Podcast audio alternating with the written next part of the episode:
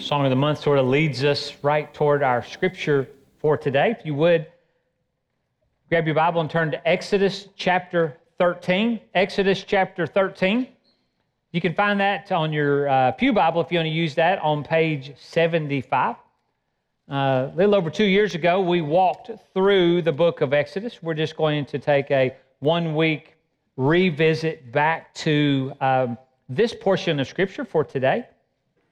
Exodus chapter 13, verses 3 through 10, and I will stand and read that for us in uh, just a minute. You know, I've had some pretty uh, important days in my life. I took time to list a few. Uh, May 13th, 1965, the Lord gave me life.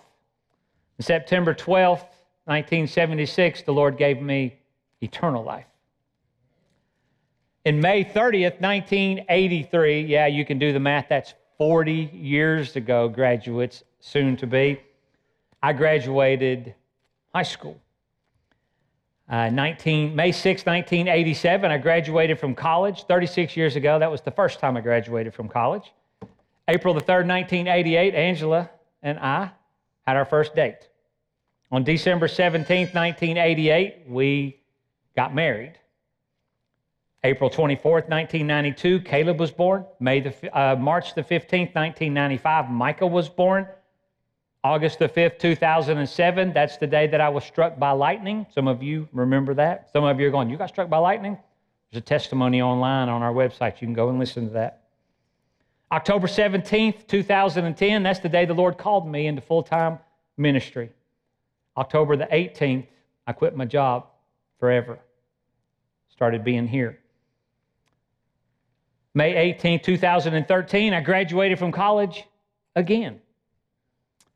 In April 14th, 2014, I alluded to this within the last couple of weeks. That's the day I became senior pastor at First Baptist Church. And so we're in our 10th year together. I count it a joy every single day. August 19th, 2019, Caleb and Laura got married. September 28th, 2020, I became Pops. March the 10th, 2022, I rang the bell with my last cancer treatment. January 10th, 2023, I fell and created a pothole on Coney Island Road and broke a bunch of bones. Oh, and one final day I want to add today. I've already alluded to this, but God says in His Word in Psalm 118, 24, This is the day the Lord has made. We will rejoice and be glad in it. Today, every time you wake up, it's a new today. And in that new today, you are to recognize God, look to God, rejoice in Him, and trust Him every single day. Now, I know that you have also experienced many important days. And the Lord desires to make each day important as we seek Him. I encourage you, take time to think about those days, those milestone days. It wasn't that many years ago. I sat here with graduate one and graduate two. I know it's an important day. Students, you've done well. Parents, you're about to make it. All right, you're getting them there. But maybe we need to make a list of those milestone days in our life. It was really cool me writing down all of these days just to see what God had done. I encourage you do the same thing.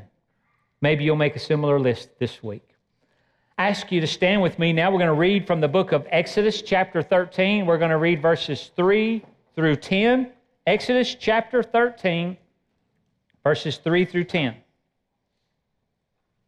It said, And Moses said to the people, Remember this day in which you went out of Egypt, out of the house of bondage. For by strength of hand the Lord brought you out of this place. No leavened bread shall be eaten. On this day you are going out in the month of Abib. And it shall be when the Lord brings you into the land of the Canaanites and the Hittites and the Amorites and the Hivites and the Jebusites, which he swore to your fathers to give you, a land flowing with milk and honey, that you shall keep this service in this month. Seven days you shall eat unleavened bread, and on the seventh day there shall be a feast to the Lord. Unleavened bread shall be eaten seven days, and no leavened bread shall be seen among you, nor shall leaven be seen among you in all your quarters. And you shall tell your son in that day, saying, This is done because of what the Lord did for me when I came up out of Egypt. It shall be as a sign to you on your hand and as a memorial between your eyes, that the Lord's law may be in your mouth. For with a strong hand the Lord has brought you out of Egypt. You shall therefore keep this ordinance in its season from year to year. Thank you. You may be seated. Keep your scripture open. If you're a note taker, get ready to take some notes down as the Lord makes a point that you want to capture. Verse 3 starts with Remember this day. Now, it wasn't that long. I see our newliest, our newest of newlyweds sitting right here. And Kobe and Caroline, good to see you here. But we just did their wedding on the 29th of April. And as part of that wedding ceremony, we talked and talked and talked. And we talked about a lot of good things that Lord had done in their lives. But then we, we, we changed gears when I said, and this day the Lord has set for you to become husband and wife. Do you know we have lots of important days in our lives? And so in Exodus chapter 13, verse 3, we see, remember this day. You see, this must be an important day for Moses to call it out, for the Lord to share this with his people. This must be an important day. You see, Israel had been in bondage for over 400 years. God had sent a deliverer by the name of Moses. The 10 plagues, by the time you get to Exodus 13, the 10 plagues have happened already. Pharaoh and the Egyptian people have begged the children of Israel to leave. The Egyptians had given great goods or spoils to Israel for them to leave. You find that in chapter 12, verse 36 of Exodus. Israel is now free and they begin their journey. Now, I'm not talking just to our graduates to be today, but can I tell you, you're getting ready to be free, right? And that what high school sometimes feels like right before you get there. Listen, it's been 40 years ago, but I remember what being a senior felt like. I was ready to graduate many days before they let me. Right? You guys know you're, you're about to be free, in one manner of speaking, right? Verse 3 says, For by the strength of hand the Lord has brought you out of this place. I was having a conversation earlier this week. Actually, I've had it in two different weeks. Do you see that says, For by strength of hand the Lord has brought you out of this place? Do you know that God has saved Israel from slavery, from Egypt, from bondage? The Lord, by strength of hand, has brought them out of this from slavery. Church, can I just ask you one question? Have you been set free from your bondage? And over here, our high school seniors are going, no, but man, next weekend I'm going to be. Right? But let me ask you a deeper question Are you in bondage to anything? To sin? To self? To fear? To trouble, to plague, whatever it is. Are you in bondage to something? You see, God said by the strength of his hand, he wants to deliver you from that. Amen? And he will. But we have to recognize that we're in bondage to see what the Lord is going to do. Romans chapter 6, verse 6 says that when we come to know Jesus as our Savior, and I pray today that you do know Jesus as your Savior, and I pray that if you do not know Jesus as your Savior, that the Lord works through His Word and through the Holy Spirit to draw you to Him, and that perhaps you don't leave today without knowing Jesus as your Savior. But Romans chapter 6, verse 6 says that when you come to know Jesus as Savior, quote, we should no longer be slaves of sin. Can I just let you know that Jesus came to set you free from the penalties of sin. Now, verse 4 goes on to say, And on this day you are going out. And look what it says in verse 5 When the Lord brings you into the land, the land that he promised. Let me make this statement. If you're going to make a note, if this is noteworthy, I think this one might be. The Lord never saves us from something without delivering us to something. God hasn't sent Jesus just to bring you from sin, He's brought you to eternal life. There's always a to or a for that God has when He delivers you from. You see, the land This land is called Canaan, also the land of the Canaanites, the Hittites, the Amorites, the Hivites, and the Jebusites. It's called the promised land. God desires to lead them from bondage, from Egypt to the promised land. The promised land that He planned for them. God is leading them this way. And do you know God always keeps His promises? If, you were, if we were to have read on in Exodus chapter 13, verse 11, it says, When the Lord brings you into the land, He's bringing you from Egypt, but His plan is for you to go to the promised land. Little graduate moment for just a second. You're getting ready to graduate from high school, but the Lord is not yet even close to being done in your life, and He is bringing you to the promised land. But, church, we all get that. Not that we go, yeah, what he said to you, high school seniors. No, we need to understand the Lord has saved you from bondage for a purpose to something else. And, church, I pray that you are grasping and getting a hold of that. Joshua chapter 21, verse 45 says, Not a word failed of any good thing which the Lord had spoken of the house of Israel. All came to pass. We just moved forward a number of years and we saw that God had done everything that He told the children of Israel He was going to do. Ezekiel chapter 12, verse 28 says, The word which I speak will be done, says the Lord God. So we've got this point that God delivered them from intentionally with a for or a to in mind. He had a land for them to lead them to. Church, what's your land? Now, I could tell you if I were a high school senior right now, about to graduate, I've pretty much had my land. You know what your next steps are going to be, what you're going to do, how you're going to go about and do it. And I can just tell you don't write that in ink because the Lord will reveal the land to you more and more as you go. Just keep Him in your focus. But what's your land? Where is God desiring to lead you? Where is God desiring to lead you? There's not a person in this room, nor on the phone, nor online that God does not want to save from bondage and for a specific purpose that He has for them. Where's God leading you? Maybe He's leading you to your own salvation, to your family, to your marriage, to your career, to ministry, to friends, to the lost. You see, Second Chronicles 7:14 says, If my people who are called by my name will humble themselves and pray and seek my face and turn from their wicked ways, then I will hear from heaven and will forgive their sin and heal their land. God desires to change your land. Amen, church?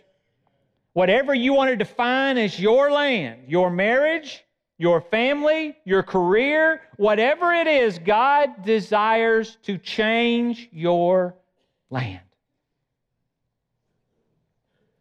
So he can use you to impact surrounding land. Verse 5 this land, it talks about, this place the Lord is leading you to, look what Scripture defines it as, is a land flowing with milk and honey. Church, can I tell you, this is a good place. The land God wants to take you to is a place that you will be glad you are there. It is a good place. God always leads to good places. Jeremiah 29, verses 11 to 13 says, For I know the thoughts that I think toward you, says the Lord, thoughts of peace and not of evil, to give you a future and a hope. But keep on. Then you will call upon me and go and pray to me, and I will listen to you. And you will seek me and find me when you search for me with all your heart. God knows the thoughts or the plans that He has for you plans for peace and future and hope, it says. Since God knows the plans He has for you, this scripture that I just read to you in Jeremiah says that we should call upon Him, seek Him, and search for Him with all your heart. Senior moment for just a second. You guys got big plans and you're going to go after them. But let me encourage you, as the old guy of graduating 40 years ago, if you keep Him your focus, Him your number one priority, everything else will line up well.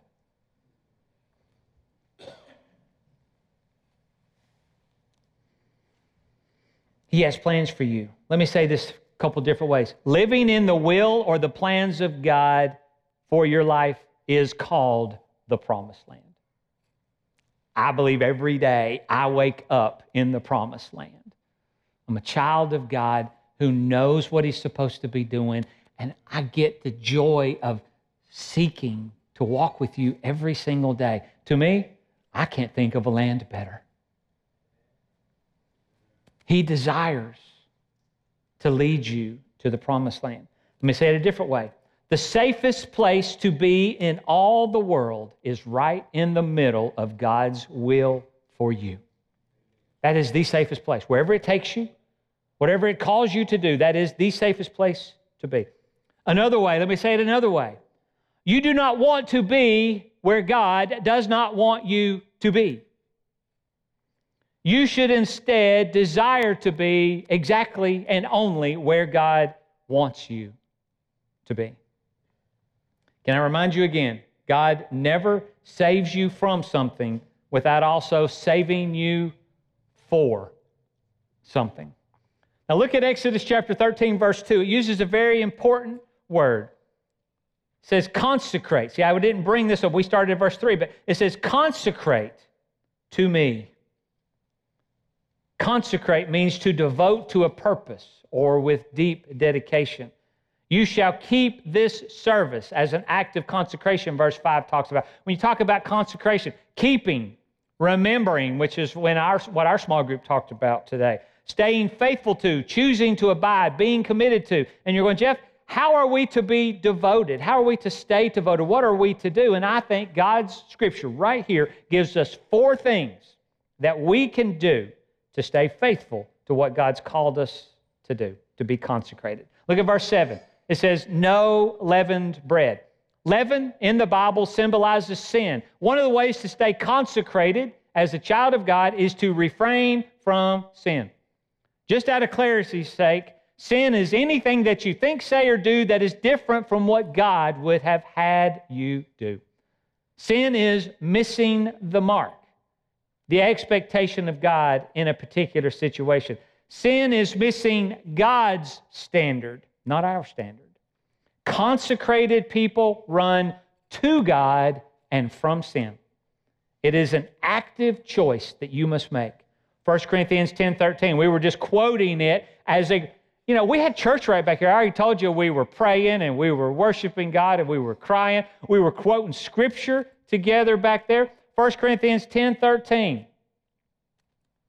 tells us that when temptation will always come a way of escape every single time, consecrated people ask God, like David did in Psalm 139 Search my heart and show me any wicked way in my life. So we need to refrain from sin. A second thing, look at verse 8. It says, And you shall tell your son that God did all of this. You know what this is? It's your testimony. If you know Jesus, you have been saved from slavery to sin. You have been saved to the promised land, the plans of God for your life. You must be an effective witness for God. It is God that has brought you this far, and it is God that will see you through to the end. Consecrated people know that it is God and not themselves who has delivered them, and they are all excited to tell others God did this. I was driving in recently. And God reminded me, I think I even, I may have said this, I didn't say it last Sunday because I didn't get to preach last Sunday. So if you've heard this before, but God was reminding me of two things a few days ago. He said, Jeff, let me remind you of who's not causing all of this good that's going on at First Baptist. You know, church, we're seeing God move, lives changed, people come, baptisms, salvations. We're seeing it. God is good. But God said, Jeff, don't you think for a moment that it's you or anybody at First Baptist. It's a good reminder. But God then went on to say, let me remind you who it is. And God said, It's me, it's always me that brings the good. Consecrated people know that it's not them, that it's God, and they run to Him and tell people that testimony that they have. Verse 9 brings up third point. The Lord's law, it says, shall be a sign on your hands and as a memorial between your eyes. Over four years ago, Angela and I were in Israel. We saw many men literally walking around with it tied on their hands and these little boxes and trinkets on their heads as a reminder they were taking the law of God very seriously. Our reminder is that consecrated people know and value the Word of God. Now, I don't know how many of you opened up those bags. Has anybody opened up their bag already? You looked in there? What was in there? A Bible and a book. The Bible. If you're only going to read one of them, Jackson, read the Bible. But a Bible. You see, a consecrated people know and trust the Word of God, and so they're all getting one so that they can at least be in it consecrated people, whether they're seniors about to embark on the rest of their life or whether they're senior adults that have been living that life for a while, and everybody in between must rely on the Word of God. Amen? Must spend time in the Word of God daily. You must give the Word of God authority in your life. Psalm 37, verses 3 and 5, 3 through 5 says this Trust in the Lord and do good. Dwell in the land and feed on his faithfulness. Delight yourself in the Lord, and he shall give you the desires of your heart. Commit your way to the Lord. Trust also in him, and he shall bring it to pass. Now, I know I've spoken about this before, but just a reminder here when we read this, sometimes we misquote the scripture. It says, that we are to trust the Lord and He'll give us the desires of our heart, which means if we trust the Lord, we'll get all that we want. Can I tell you that's not what that says? It says that when you trust in the Lord, when you make His word important in your life, that word will reconfigure the desires in your life to be what God desires for you. And so, what I pray for our seniors today, what I pray for each one of us today, is that we will allow God's word to redefine us so completely that what we want, what we do, what we desire is God's will, God's purpose, and God's plan for us. Consecrated people stay away from sin. Consecrated people leverage their testimony. Consecrated people spend time daily in God's word. And then finally, look at verse 10. You shall keep this from year to year. You know, consecrated people are consistent people. Consecrated people are constant people. And consecrated people are committed people. You see, seeking the Lord begins with a daily walk and dependence, but it also never ends. It never ends. You will walk consecrated before the Lord, I pray, every single day. I find that I am more dependent upon God today than I was when I graduated high school 40 years ago, or at any of those other important days in my life. You see, this consecrated, keep it year to year is an ongoing relationship. It doesn't end. You'll be tempted. You being the church, you being an individual, you being a soon to be graduate from high school, you'll be tempted to fall away, to stop, to follow God, to, be a, to allow God to be a lower priority in your life. But if you want God's plans to come to pass in your life, if you want to see the promised land that God has promised, you will need to stay intentional about God being your number one priority every single day the rest of your life. Run from sin. Share God's goodness with your testimony. Give the Word of God authority in your life. Stay focused on God being your number one priority every single day. Philippians 1 6 says this being confident of this very thing. This is a, this is a parent verse, this is a graduate verse, and this is a church verse. Being confident of this very thing, that he who has begun a good work in you will complete it until the day of Jesus Christ. Amen. God never saves you from something without also saving you for something. God has many new days, many new plans for you. Church, do you desire what God desires for you? Amen. Amen.